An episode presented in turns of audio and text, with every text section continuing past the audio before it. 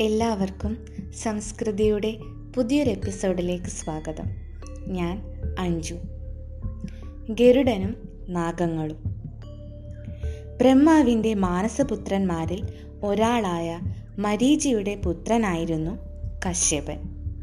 കദ്രുവും വിനീതയുമാണ് അദ്ദേഹത്തിന്റെ പത്നിമാർ. ഒരിക്കൽ കദ്രുവിനോടും വിനീതയോടും ഇഷ്ടമുള്ള വരം ചോദിച്ചുകൊള്ളാൻ കശ്യപൻ ആവശ്യപ്പെട്ടു. തുടർന്ന് തനിക്ക് ആയിരം നാഗങ്ങൾ പുത്രന്മാരായി വേണമെന്ന് കദ്രുവും കദ്രുവിന്റെ പുത്രന്മാരെക്കാൾ ശക്തരായ രണ്ട് പുത്രന്മാർ വേണമെന്ന് വിനീതയും ആവശ്യപ്പെട്ടു. അങ്ങനെ അഞ്ഞൂറ് വർഷങ്ങൾ കഴിഞ്ഞു. കദ്രുവിന് ലഭിച്ച മുട്ടകൾ വിരിഞ്ഞ് ആയിരം നാഗക്കുഞ്ഞുങ്ങൾ പുറത്തേക്ക് വന്നു. അപ്പോഴും വിനീതയുടെ മുട്ടകൾ വിരിഞ്ഞിരുന്നില്ല. ക്ഷമ തീരെയില്ലാത്ത വിനീത തന്റെ രണ്ട് മുട്ടകളിൽ ഒന്ന് പൊട്ടിച്ചു നോക്കി. അതിൽ നിന്നും അരുണൻ പുറത്തേക്ക് വന്നു. പക്ഷേ പകുതി ശരീരം മാത്രമേ ഉണ്ടായിരുന്നുള്ളൂ. പൂർണ വളർച്ച എത്തുന്നതിന് മുൻപ് തന്നെ പുറത്തേക്ക് വരുത്തിയതിനാൽ അരുണൻ തന്റെ മാതാവായ വിനീതയെ ശപിച്ചു. കദ്രുവിന്റെ ദാസിയായി ഭവിക്കട്ടെ എന്ന്. ഇനിയുള്ള ഒരു മുട്ടയിൽ നിന്ന് വരുന്ന മകൻ അമ്മയ്ക്ക് ശാപമോക്ഷവും നൽകുമെന്ന് പറഞ്ഞു. അരുണൻ ആകാശത്തിലേക്ക് പോവുകയും സൂര്യന്റെ തേരാളിയായി തീരുകയും ചെയ്തു. അരുണന്റെ ആ ശാപം ഫലിച്ചത് പാലാഴി മദനത്തെ തുടർന്നായിരുന്നു.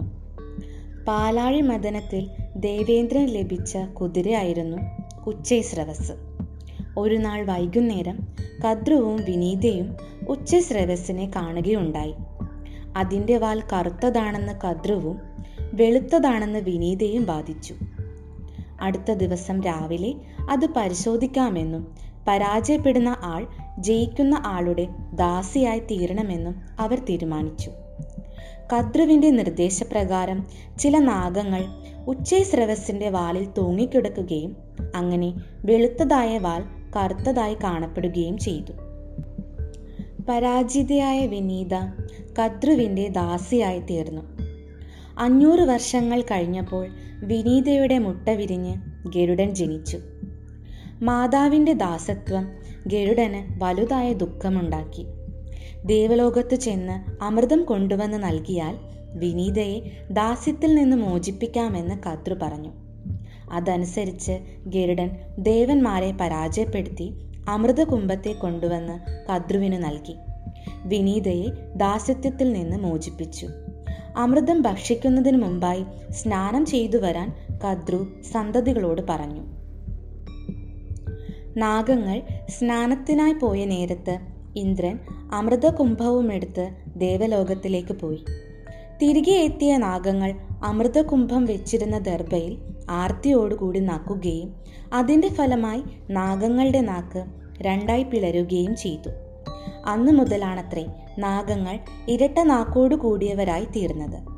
പിന്നെ ഗരുഡൻ വിഷ്ണു ഭഗവാനെ പ്രസാദിപ്പിച്ച് അദ്ദേഹത്തിന്റെ വാഹനമായി ഭവിച്ചു.